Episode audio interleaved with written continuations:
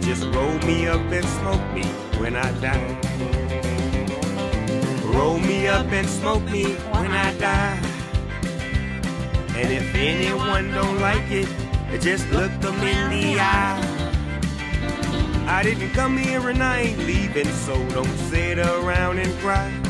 Just roll me up and smoke me when I die.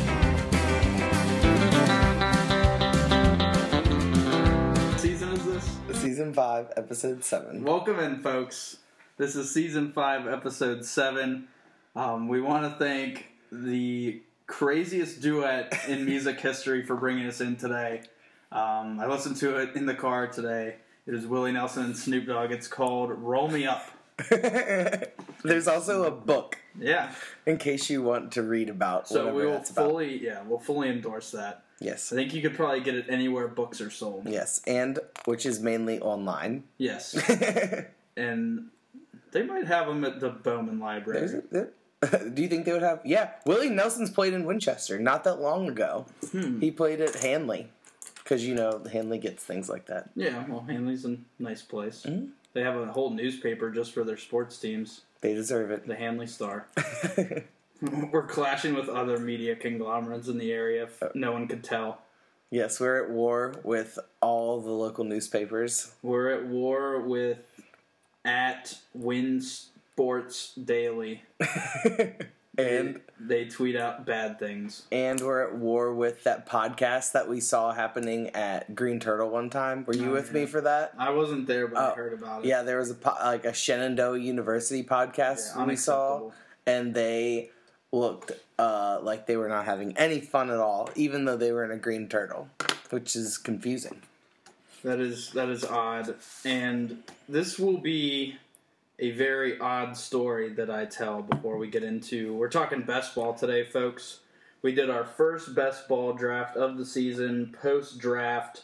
Um, so we're going to be breaking down the top twenty-five, and then some of the risers and fallers, um, and then we'll talk about our own teams, and then we'll briefly go over some of the uh, Stanley Cup and NBA playoffs, as well as Ryan's dunk pyramid. Yes, He's been very passionate about it. this is what the people need. There have been too many bad NBA pyramids on the Twitter sphere, and I will fix it.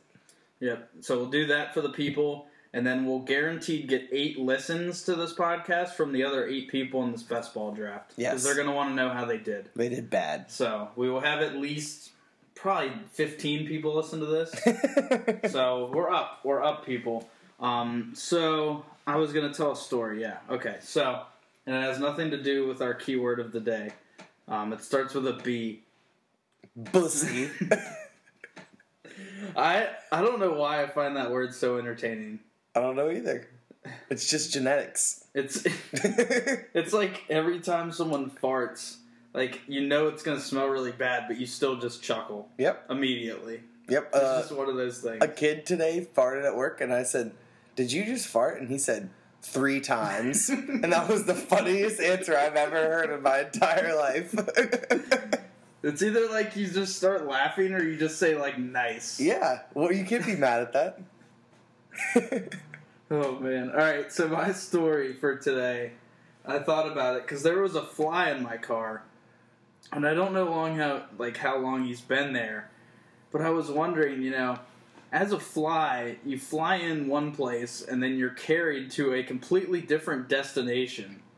What would that be like? you probably immediately are very confused by your surroundings and die very quickly. Like, how long do you think this transpires? I feel like Thirty to sixty seconds. flies probably reproduce like as soon as they're able to and i feel like they might have like a family of flies because like usually like if you get a fly in your house a lot of times you'll have like two and Yeah. they'll be like in the same area True. so maybe they're like a family or something so i think that if a f the fly would look for his family and he wouldn't be able to find them he'd probably be really sad So, do you and think die if he is all of a sudden like reprieved of all of his duties, if say it's a male fly, Mm. he just goes around looking for, other new female flies, flies, to bang Yeah, maybe because he's just like this is a new opportunity. He's a new man. Yeah. It's like uh, people like coming to America from like colonial England. Yep. It's like the same thing. I could see that too. He just has like a whole like weekend at Bernie's type Mhm. deal. Also, if you went from like the country to like the city, you might think you like time traveled. Well, I think this was a DC fly because when I got out of my car today, It said "Amo." well, it really liked Wale. It wasn't flying around erratically when I was listening to Wale. I couldn't get him out of my car either. So I mean, he obviously had an agenda. yeah, I think he wants to ride back tomorrow. I think he's a commuter fly, and he, you're giving him free He's ride rides. sharing, so I can use the HOV lane. Yes, on- you can use the HOV Friday when. I work. hmm Okay. As long as the fly's still there. I'll take the two ants that have been like in my bathroom since last podcasting season as well. you remember that story? Yes. With the two ants. I swear I killed them both, and they just keep coming back by twos. So, but yeah, that's my little antidote for the day. Um, I fly with a sexual agenda. And a fat bussy. Very. Maybe he was looking for a fat pussy. Honestly, can't blame him. Maybe he was. All right, so that's all I have to add for that. Uh, let's dive into this best ball draft, Ryan. It was with 10 people, um, standard best ball scoring, and standard lineups. You have one quarterback, two running backs, uh, three wide receivers, one flex, one tight end, and then uh, you have 18 total roster spots that you draft. And the whole shtick with best ball drafts is you draft, you don't trade, you don't set a lineup, you don't do anything after that. Um, like I said, standard scoring really. Um, I think it's actually half point PPR, but everything else is standard. Four points for a passing touchdown, six for a rushing touchdown. You guys get it. Um, so we really wanted to today focus in on the top 25, and we'll branch out a little bit to just get you know the shock value and reaction and whatnot. Um, so breaking it down in the top 25, we have 12 running backs, 10 wide receivers, three tight ends. I have detailed notes under running backs and wide receivers, and under tight ends, I just put WTF because we had three running backs taken very early in this draft. So let me go ahead and switch uh, windows real quick and just the general overview. Uh, looking at the top five, we had Saquon Barkley, Alvin Kamara, Ezekiel Elliott, Christian McCaffrey, Melvin Gordon. I think it's pretty much collectively agreed upon that the top four this coming year, you know, barring any kind of injury, is going to be Barkley, Kamara, Elliott, and McCaffrey, right? Mhm. Um, and then having Gordon at five was a little bit surprising, but the running back market's a bit shaken up. Um, but since we're already talking about running backs, we'll talk about the 12 guys that got taken. Uh, had 12 running backs, uh, 1 through 7 was all running backs. First wide receiver got taken at 1.8. Um, one of the surprising running backs, um, I think, you know, after last year, Le'Veon Bell, Le'Veon Bell honestly has been a top three pick the last two, three years. So having him at seven was a bit surprising. Uh, James Conner rises into the first round at 1.9. He was picked by yours truly. Um, David Johnson falls to the second round for the first time in three years. Uh, Joe Mixon at 2.3.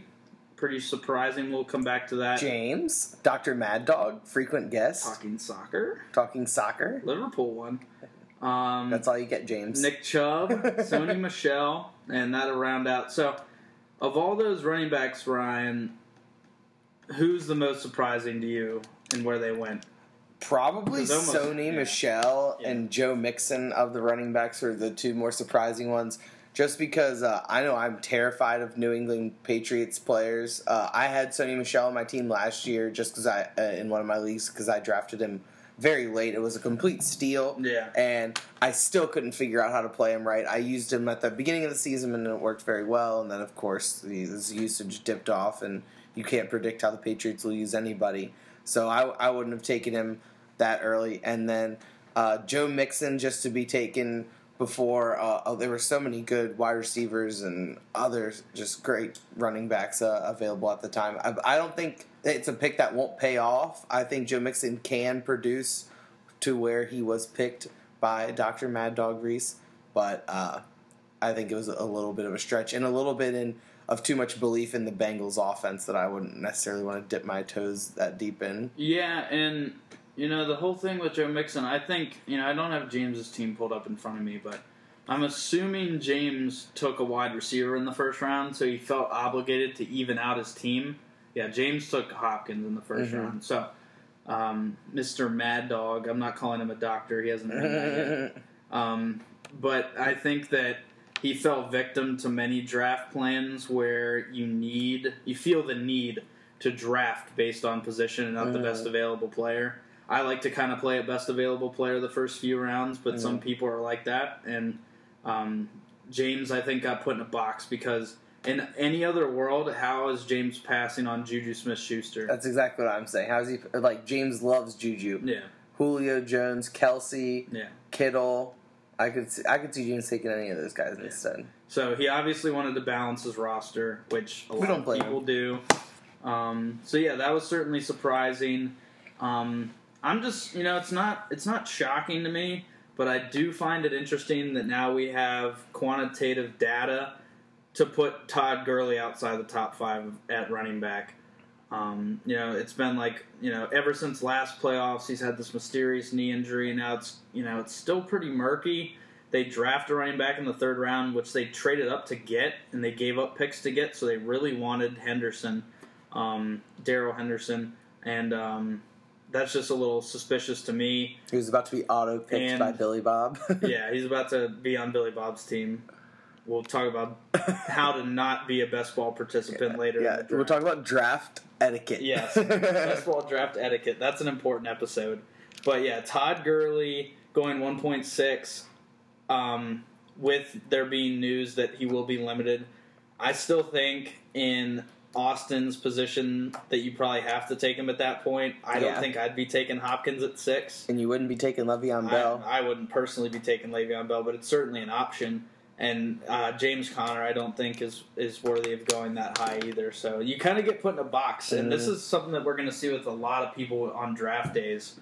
People are going to get put in these positions to take Todd Gurley. So it's almost like uh, I feel like there's like the the tier one, which is just Saquon, tier two, which is like Kamara, Zeke, McCaffrey, Yeah. Melvin Gordon, and then tier three, which is just Todd Gurley, and then tier four, Yeah. you got Le'Veon and James Conner, and uh, maybe Joe Mixon could and be in there David too. Johnson, Yeah. yeah. Yeah, it's going to be tough. I'm uh, I'm not upset that I'm picking number one overall this year in our redraft league because the middle and the end of the draft this year is building up to be very intriguing Mhm. between the elite wide receivers and running backs, and we'll segue that into talking about the wide receivers here next. Um, we had 10 wide receivers taken in the top 25. Again, we had 12 running backs, so pretty even. Um, but we didn't have our first wide receiver taken until 1.8, um, and it was DeAndre Hopkins. Do you have any any slight against DeAndre Hopkins being the first wideout taken? Nope, I'm I'm a Hopkins fan. I think the Texans' offense is uh, is pretty good whenever Hopkins and Watson are together, and they're a pretty good combo. And uh, I think they hopefully will get the running game going a little bit better this year. Lamar Miller was pretty much garbage last year, but maybe uh, with uh, D'Onta Foreman can come back and uh, give them some relief. Maybe if they can get some two back action Yeah. and help their I was- offense out more. I was surprised the Texans didn't draft a running back, but that's conversation for another Yeah. time. They did invest in the offensive line though in the draft, which is going to be big. Mhm. Um, so yeah, I I think Hopkins in almost every circle of fantasy right now is the number one pick. That tends to work out pretty well when everyone's on the same page with wide receivers. You don't usually see busts at that position.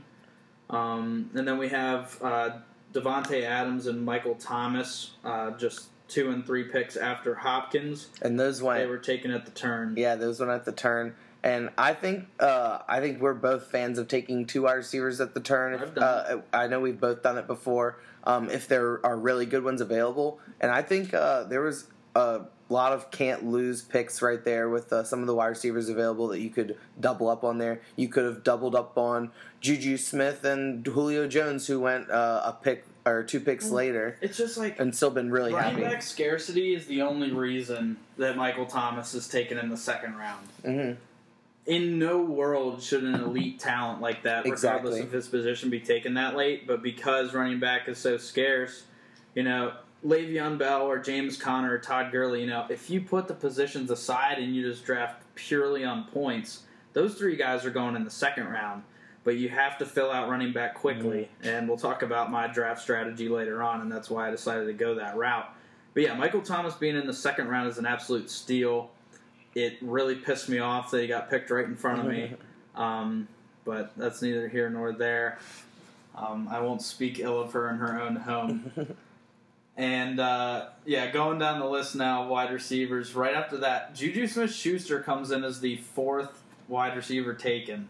He's one of the biggest risers since last year, Mhm. getting the uh, pretty much the keys to the kingdom with the Steelers offense. He's going to be the main guy. Um, they get Diontae Johnson, the rookie out of Toledo. Who knows if he'll be ready to go? James Washington's had struggles.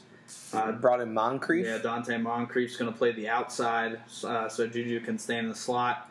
Um, Juju's one of the safer picks. I don't know if he has the upside that a Julio Jones or an Odell Beckham has, but um, He had a lot of upside last year. he did. He had some He- he had a- huge games. yeah, and I I think maybe last year might be the best he can be. I mean, he had hundred catches and fourteen hundred yards and double digit touchdowns. That's tough to do. Um, But like, look at some of AB's best years. You think he could come close to matching some it's of very those? Very true. I just think uh, if I was In drafting that in that position, I'm I may have taken Julio over Juju. hmm Um, I have I Juju ranked four or five at the wide receiver position, but I mean Cole was sitting in that slot, so he's a Steelers fan, um, so he's going to draft Juju. Um, but yeah, I mean his floor is super high, which is a big deal for all these wide receivers, and that's where we come to talk about Odell Beckham Jr. because he switches over teams. Um, he's a you know highly combustible character. What what drove you to take him at two point seven, Ryan? Uh, I don't think I would have taken him any earlier than that. I think pretty much every player uh, taken before Odell, I probably would have also taken before Odell. But when he's sitting there in your lap at the end of the second round, uh, he's a pretty hard guy to turn turn out. Uh, I don't really think. Like I, I saw the t- the tight end rush about to happen. Yeah, you're right in the middle. of I'm right in the middle of the tight You're end the only rush. sane man in the middle Yeah. of the crowd here. So I wasn't really expecting all the tight ends to be gone, and um, I already had McCaffrey at the time. Um, so I, I kind of was in the uh, the balance out the roster mindset as well, almost because uh, the, and the running backs left at the time at that time in the second round were uh, who was there? Chubb was there, Michel was there. Uh, not really guys I would I don't think I would consider taking over Odell. So he kind of just fell in my lap and. I think he could put up big numbers. He's obviously very motivated right now with the, what he's been saying and putting Yeah. out into the media. Hopefully, it's true. And uh, I, I love Baker Mayfield. So if Baker's going to be slinging that around, there could be a, a decent amount of yards to go get for Odell. Yeah, and I think Odell also has a really high floor. Mhm. He has kind of a uh, etched out ceiling just because he'll be with Jarvis Landry, and they have so many running backs now. But I mean, I think that's a fine pick. I think I would take him over. Trying to find the next of it. I'd take him over Thielen. I would take him over T.Y. Hilton. So that, and you know, we'll talk about the tight ends here in a second. But now that I'm looking at the list, the writing was really on the wall for a tight end rush Mhm. um, you know, with all the uh, available players. Um, so we're going to keep looking back, though. Um, so we go to Odell. A wide receiver doesn't go for another five picks until Billy Bob takes Adam Thielen at 3.2. Um, it was surprising to see Thielen here, but again, he's playing with Kirk Cousins, who has a bad reputation. And he's going to share the wide receiving touches with Stefon Diggs and Kyle Rudolph, and now possibly Irv Smith Jr. So the ball's going to be divided. The public perception of Kirk, I think, really weighs heavily on Adam Thielen's ranking here at number 22. Yeah, I think uh, Kirk Cousins' uh, whole aura really dipped down a lot from last year to this year. Last year, a lot of people just like saw the contract numbers and they saw like some Kirk Cousins stats with the Redskins and thought they looked pretty good.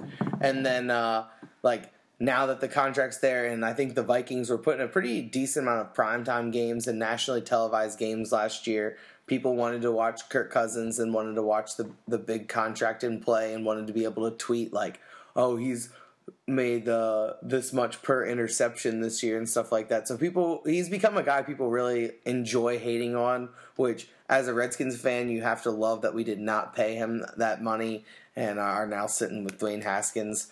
Uh, obviously, like hindsight twenty twenty, Yeah. but we'll see. And uh, right after Thielen, we have T.Y. Hilton, and I think T.Y. Hilton at 23 is a big time steal. I'm a big T.Y. Hilton guy. You I love all the been- Colts. Yeah, I love all the Colts. Um, I think the offense was huge last year. It could be better even this year. Um, I love the decision by Andrew to go ahead and take T.Y. Hilton instead of reaching for a running back at that point. Um, you know, taking Dalvin Cook, who may not play, um, not taking Damien Williams, who may not start as the Chiefs starting running back when camp rolls around. So I really like that pick. Um, T.Y. Hilton has a potential to have a 200 yard game almost every week. Does it happen? No. But he does have the ability to drop huge bombs if those go routes are going. Um, AB at 24 by Mr. 34. Ryan Ruther Football. Well, 24, 3.4. Oh yeah, Yeah, and he's almost at the end of the top twenty-five. Keenan Allen's twenty-five. So what what's your what's your mindset here on on this pick? Well, I uh, I obviously now have two wide receivers in new teams, so that's uh, going to be a little tough with chemistry. Hopefully, they'll get it going early. I might struggle in the first weeks, but I don't believe this is not head to head. It's total scoring, right? Yeah. So I'll I'll be all right in the end. I think they'll get it together. But uh, I think AB is one of those guys that has the really high ceiling. Uh, he can get you the the big point total games just with his speed, and I'm sure the Raiders are going to draw things up to try to throw in bombs. They wouldn't bring him there if they weren't going to use him. I don't think. Uh, and then the other wide receivers that were kind of around the time, it was uh, Keenan Allen. I was considering him as well. He was a guy who everybody was really high on last year and kind of never came to the full fruition that we were hoping for. And then um, I was also considering at this spot a little bit of Mike Evans. Uh, he's in a new system with Bruce Arians and uh, Bruce Arians wide receivers. Like when Larry Fitzgerald was there, he had a lot of success late in his career. I'm also very high on Mike Evans So, this year. I think he's had a couple bad years now. You're going to get him for a great price tag. Mhm. The last couple years, he's been going at the end of the first round, and you're you can't take that kind of volatility from a player like that. Yeah. But third round, fourth round pick, I'm all in for that. I'm very in for that. Uh, all right, let's talk tight ends because Keenan Allen was at 25. I think that's right where he should be. Um, tight ends. So Ryan was smushed in the middle of a early tight end wave that not a lot of people saw coming. Um, we were all pretty much thrown back, but now that I've been looking at this this timeline basically for the past hour and a half, if you break it down and you just look and you try to think like these people, so the first uh, tight end goes to Brad, one of my old roommates. Uh, he takes Travis Kelce.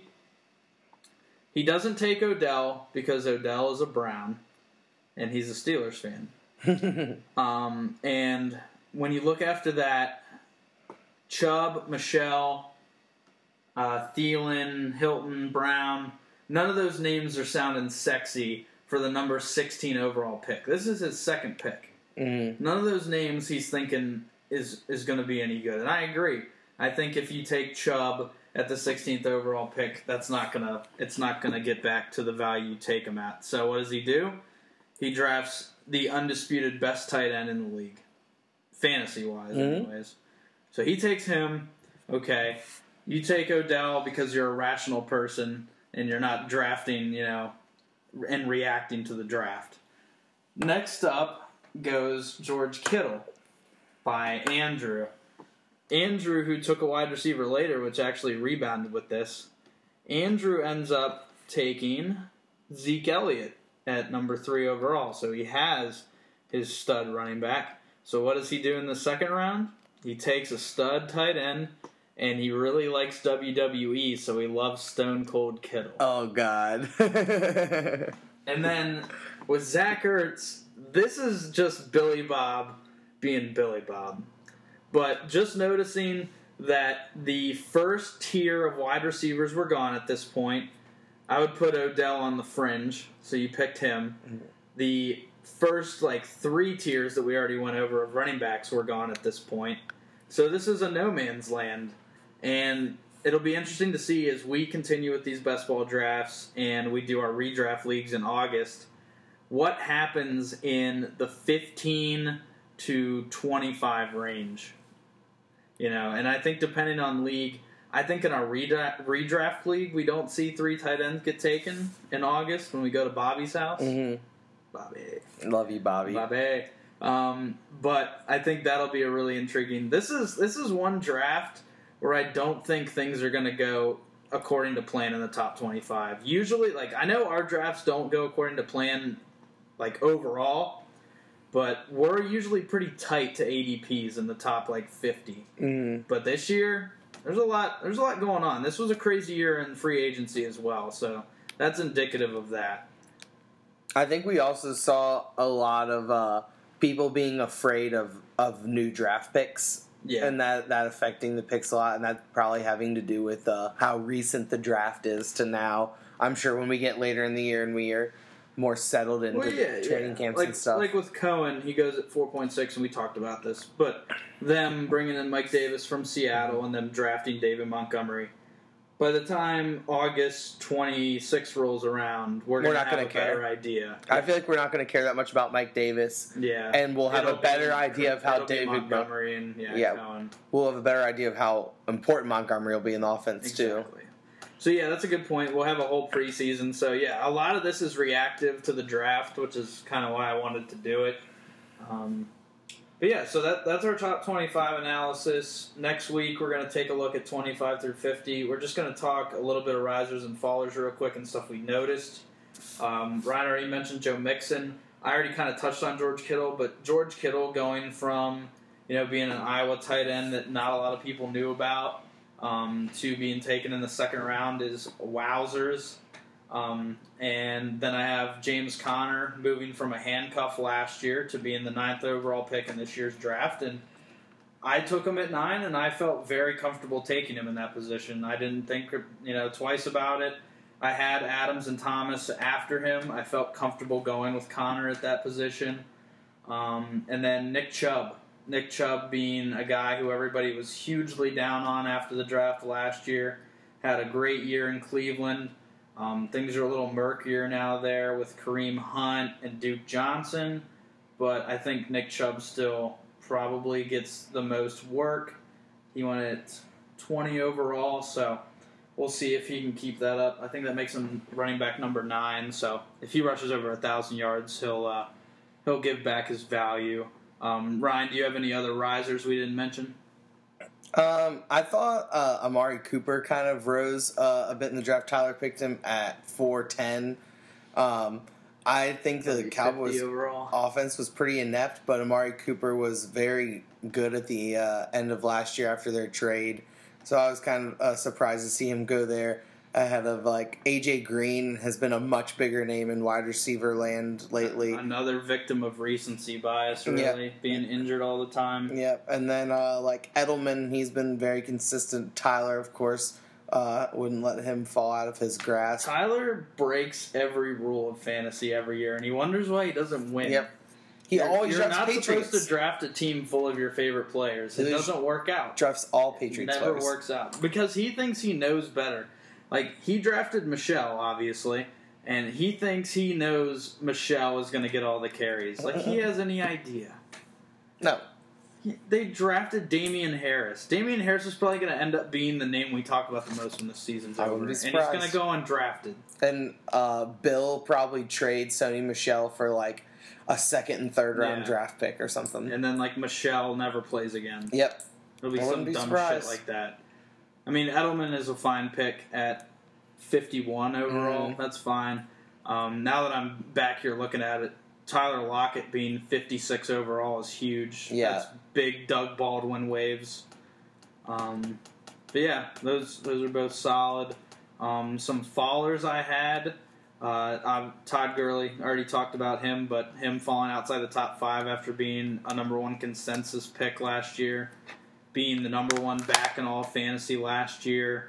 Um, Antonio Brown falls outside the top ten for the first time in like six years. Um, so you're getting big time value with him. And then I thought Odell fell pretty far as well. Yeah, I uh, had a couple fallers as well. Uh, we t- already talked about Tarik Cohen. I was really surprised how late he went. Um, I took sweet baby Cooper Kupp Yeah. in the fifth round. Uh, I thought he was a steal that late. Whenever he was with the Rams, he was their obvious number one receiver and put up a ton of yards uh, and touchdowns as well. He was in the he could get in the end zone. Uh, very useful guy to have on your team and rack up some PPR points. So I was surprised to be able to grab him. Uh, Corey Davis fell a long ways uh, compared to where uh, a lot of people were really high on him going into last season, and a lot of people held out all season hoping he would figure it out, and he never really did.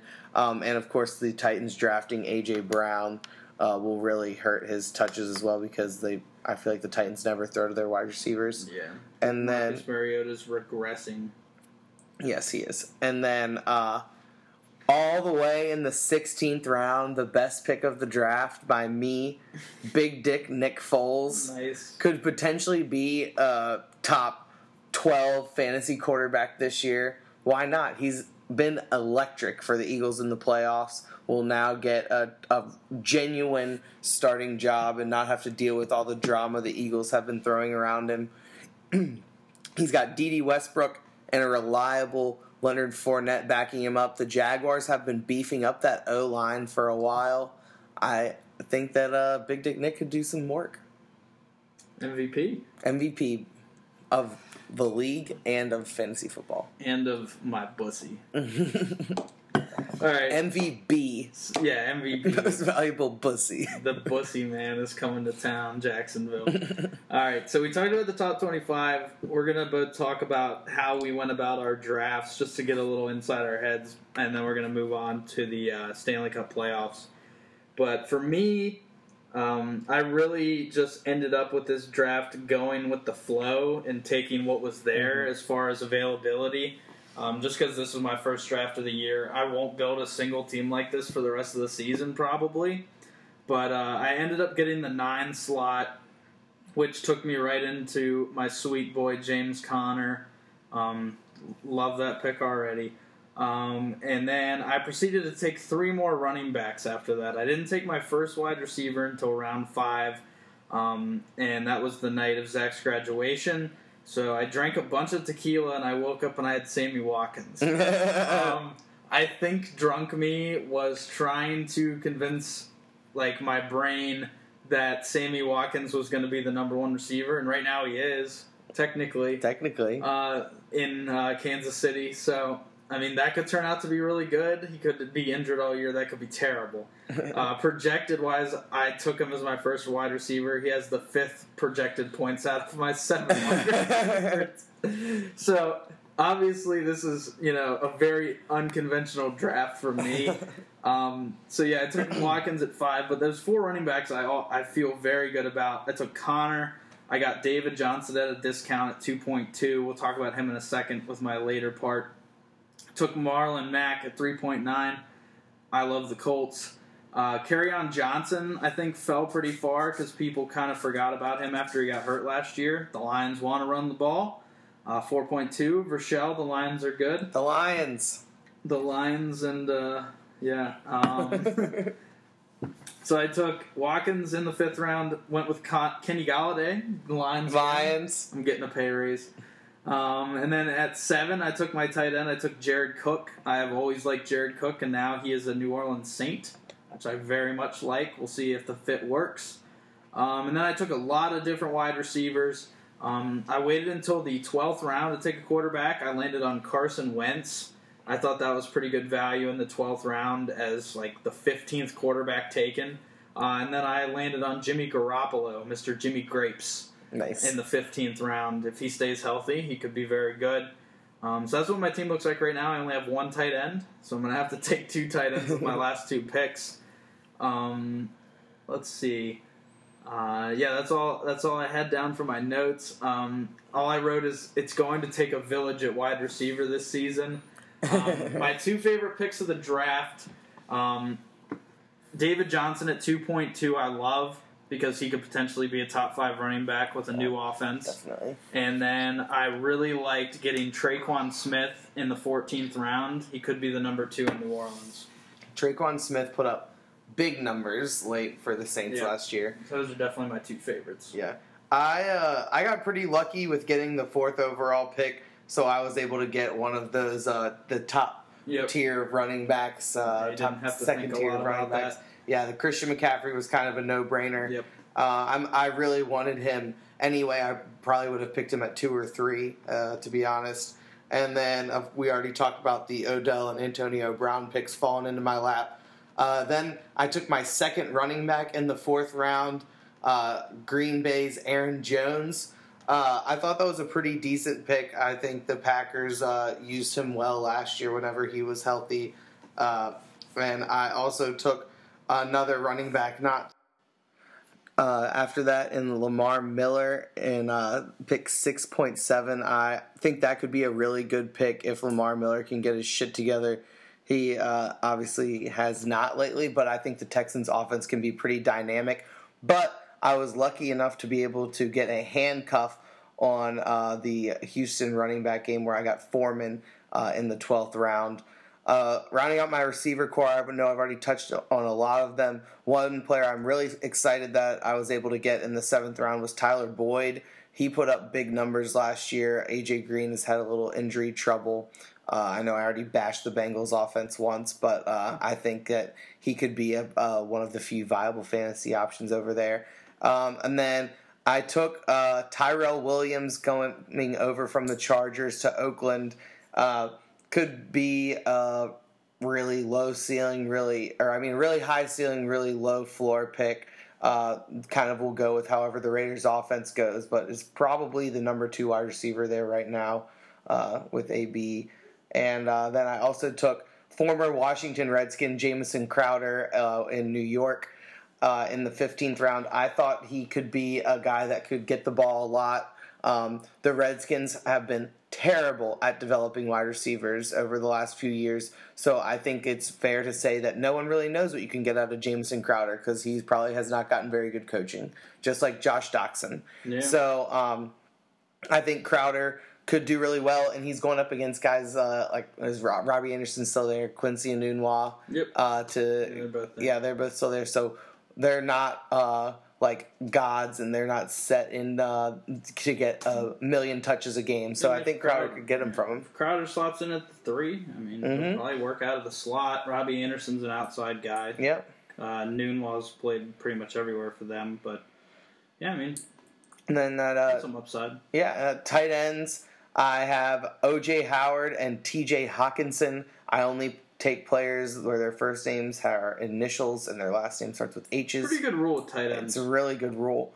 It worked very well for me, I think. Uh, but I got OJ Howard in the eighth and Hockenson in the tenth. I think Hockenson could easily be a top ten tight end this year. Uh, I think he's really, really talented and is going to get the ball a lot more than people think. Uh, everybody saw Matt Patricia was with the Patriots, and the Patriots had Gronkowski. He's not going to get the ball that much, and he's not that dynamic of an athlete. But I think uh, Patricia's definitely got influence over the years, seeing how much the Patriots use their tight ends, and is definitely going to want to feed Hockenson the ball. And then my three-headed monster at QB, I have Philip Rivers, Mitch Trubisky, and Nick Foles. I think all three of those guys will be pretty consistent for me, and will be able to put up a, a good amount of points week in, week out, and a good old best ball draft. I think I'm settled in at QB. I don't know what I'll take with my last couple of picks. Might grab ask, a, what are you What are you looking at? might grab another tight end. I was kind of thinking about Jordan Reed because uh, I I will always believe in him because I was he really surprised you didn't take him the last pick you took. Whenever- I saw he was toward the top of the board, and I Yeah. was like, I'm thinking about taking him because I only have one tight end. Yeah, uh, I really like Jordan Reed. Uh, he's a guy where when he's at his best and he's not injured, he is one of the best athletes in the league. And we all have those players that we just don't give up on until Mhm. they're out of the league. Yep. We all have tho- those guys. and that's going to be him for me. Uh, also, kind of, I know you hate new uh, faces in new places, but I like uh, them every once in a while, and I think John Brown and Buffalo could be a good matchup, especially if Josh Allen comes to fruition. uh, Brown could be a good deep threat. Allen likes to throw it deep, so who knows? Yeah, and one final thing about the best ball draft, I just came upon it, but Noah Fant and T.J. Hockenson being drafted within ten picks, pretty interesting. Um, Austin Hooper sandwiched in between them, so um, people are pretty high on these rookie running back or rookie tight ends, and they went very early. So we'll see what happens. Okay, so that wraps up best ball. We'll talk about it more next week, and of course, sometime in June or July, we'll be doing best ball again because we are degenerates and we need to draft and we need to bet and gamble. All right, so with the Stanley Cup playoffs, we'll do this briefly. Um, with the NBA, I've only watched the Rockets Warriors series for the most part because it's on later at night. Um, pretty happy that series is tied up 2 2. That's really all I have to add to that. I won't pretend to talk basketball. Um, but with hockey, um, we're going to be having a very interesting conference finals here coming up. Actually, the last game before that, game seven between Colorado and San Jose. Um, that's at 9 o'clock. Winner of that's going to be playing the Blues. The Blues, the first team in NHL history to have been in last place in their division after New Year's and then win two playoff series. That's crazy that that's a stat because New Year's is when the season starts. Well, that's why it's there. Yep. That's why it's first time to be in last place at the start of the season. well, we're all in And then last place and first place when the season starts, technically, That's at zero and point. zero. Good point. Maybe they lost a game then. Maybe they played December 31st. Maybe. They did like a. Baseball has those the ga- first game of the year is like, like a few days Yeah. before the actual opening day. The. Blues went to Japan and it wasn't good. it was not good It for the wasn't Blues in. Japan. They're uh, they got kakuchi'd. Um, so yeah, so the Blues are a huge story. They've been the hottest team since January first. Another one of the hottest teams is the Avalanche. They play the Sharks. That's a tough game to predict. Um, Kale. I mean, I'm rooting for the Avalanche. I mean, like at this point, I'm just rooting for all Game Sevens and all madness, and Yes. I'm not rooting for the Bruins. Yes. That's pretty much where I stand with it. And over on the Eastern Conference side, it'll be the Bruins and the Hurricanes. Hopefully, the Hurricanes are still hot when they come and play the Bruins because we can't have Boston win another title this year. no. Can't happen. That's the Stanley Cup playoffs. I promise for all the hockey fans, if you're listening, we will have more hockey that's more in depth than this. We're just running low on time. Um, NBA 2 2 for the Warriors Rockets. It's 2 2 for Denver and Portland, right? I think so. And then in the East, it's 3 1 Milwaukee on Boston. And then it's 2 2 for Philly and Toronto. Right? I Mm. think that's right. I know the Bucks are up three one because Cole won't shut the hell up about it. I kind of want the Bucks to lose, and I really didn't care about them before. I'm starting to realize that I really enjoy watching my friends' teams lose. yeah. I've learned that over time. I've been rooting against you guys for years. yeah, It's like it, it has nothing to do with the team you like. I'm rooting against you as a person. Yeah, it's personal. Yeah. It's very personal. it's just like, well, if we're not going to win this year, then everyone else has to lose. everyone has to lose. All right, at least we're on the same page. Yeah. All right, so for the gritty finish today, we have a very special pyramid discussion, and we have an either or some of the best rap albums of this decade. It's not a pyramid scheme. It's an inverted. Are you selling? Triangle. Are you selling Invigoron berries? I'm trying to sell muscle milk. Muscle milk. No, I'm just kidding. That's our new sponsor. Fight milk. Alright, that's what I meant. Protein. Fight milk, You're not trying to sell muscle some- milk. some 100%. Muscle milk is a real thing. Yes, it's it like is. a workout product. that we could be sued for. Yeah. Uh, We need the power of a crow. Protein. so the Crow sponsored Dunk Pyramid, Nice. which I'm sure a lot of you guys saw. And roll me Uh, up the biography of Willie Nelson. a lot of you saw the viral tweet from some stupid NBA Twitter account, which Some ignorant slut. yeah, NBA Twitter accounts that have hundreds of thousands of followers and just post insane comparisons all the time. Everything is only about shock value Yes, these and days. they shocked me. I think they might have got me at a vulnerable state. I think it was during my morning poop. I get up. Ve- I get up very early. you were attacked in your most I was attacked position. during my morning poop, and I was like, "I will. If you do not give me peace now, I will never give you peace." so I took the dunk pyramid. There were quite a few faces on there that I just did not recognize at all. Threw them in the trash, and I started over. So I will start at tier one and work down because that's what the people need to I hear will give first. you a thumbs up or thumbs down Per That'll be tier? my reaction. yeah. Okay. So, tier one, I have uh, Dr. J, Vince Carter, and Dominique Wilkins. I think all three, I get, I'm getting a thumbs up. All three were uh, dunk contest participants and were able to win dunk contests and just great in game dunkers. They have memorable dunks just off the top of your head that you can think of. Like you Yeah. don't you don't need to look up a top ten highlight video to know they're great dunkers. Lil Bow Wow didn't make that song. We're playing basketball for no reason. He didn't. Vince Carter stuck his arm in the mother effing room. He did, and then the, no one can stop can take that away from him. So I have those guys are the most elite dunkers in the history of the game.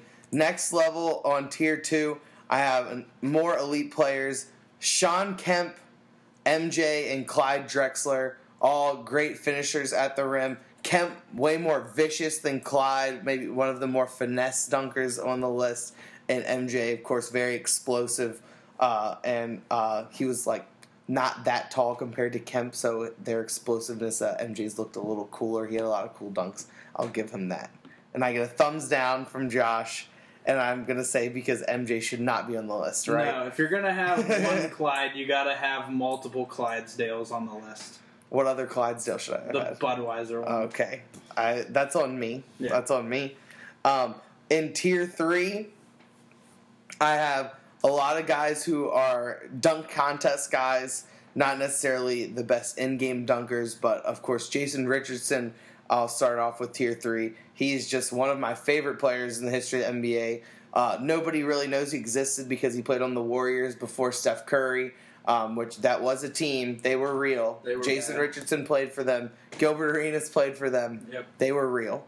Uh, another guy I have on this uh, tier three is Blake Griffin, just stud. Everybody remembers him dunking over the Kia. Uh, and then I got my little guys, Spud Webb and Nate Robinson. You can't have a dunk list without them.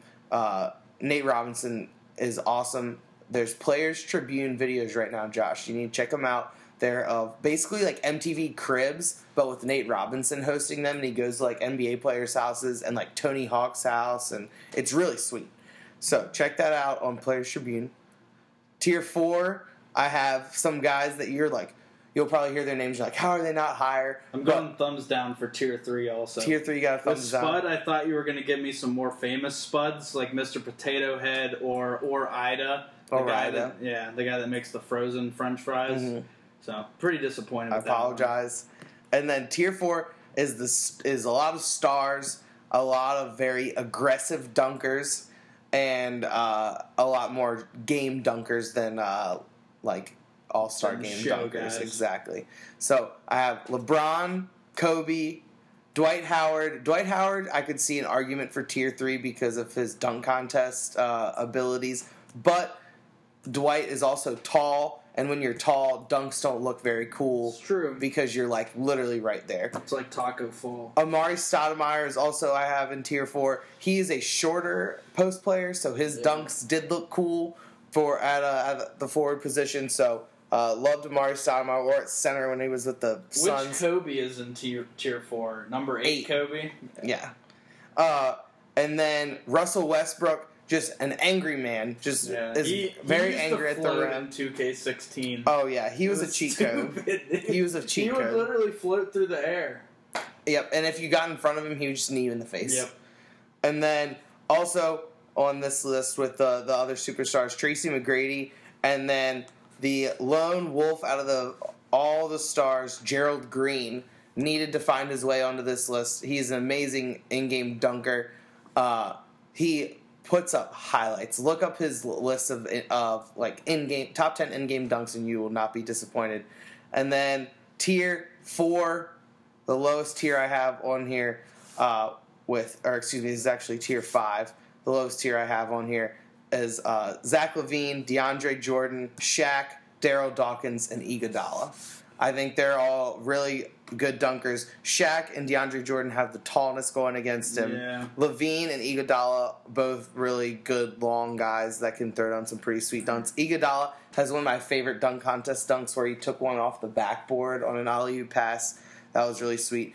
Darryl Dawkins is very hefty, so he looks like he's going to rip the backboard off, and I'm a big Yeah. fan of that. That needs to happen more. So, where were John Wall and Aaron Gordon in this criteria? Were I- they in the hunt? I think John Wall. I, I had trouble putting him on this list because I think I'm really afraid John Wall's never gonna dunk again. Yeah. I mean, that's not necessarily true. He'll be able to get, but I don't think he's ever gonna be very explosive again Yeah. after his knee injury, and that makes me sad. Aaron Gordon, I would see an argument for him.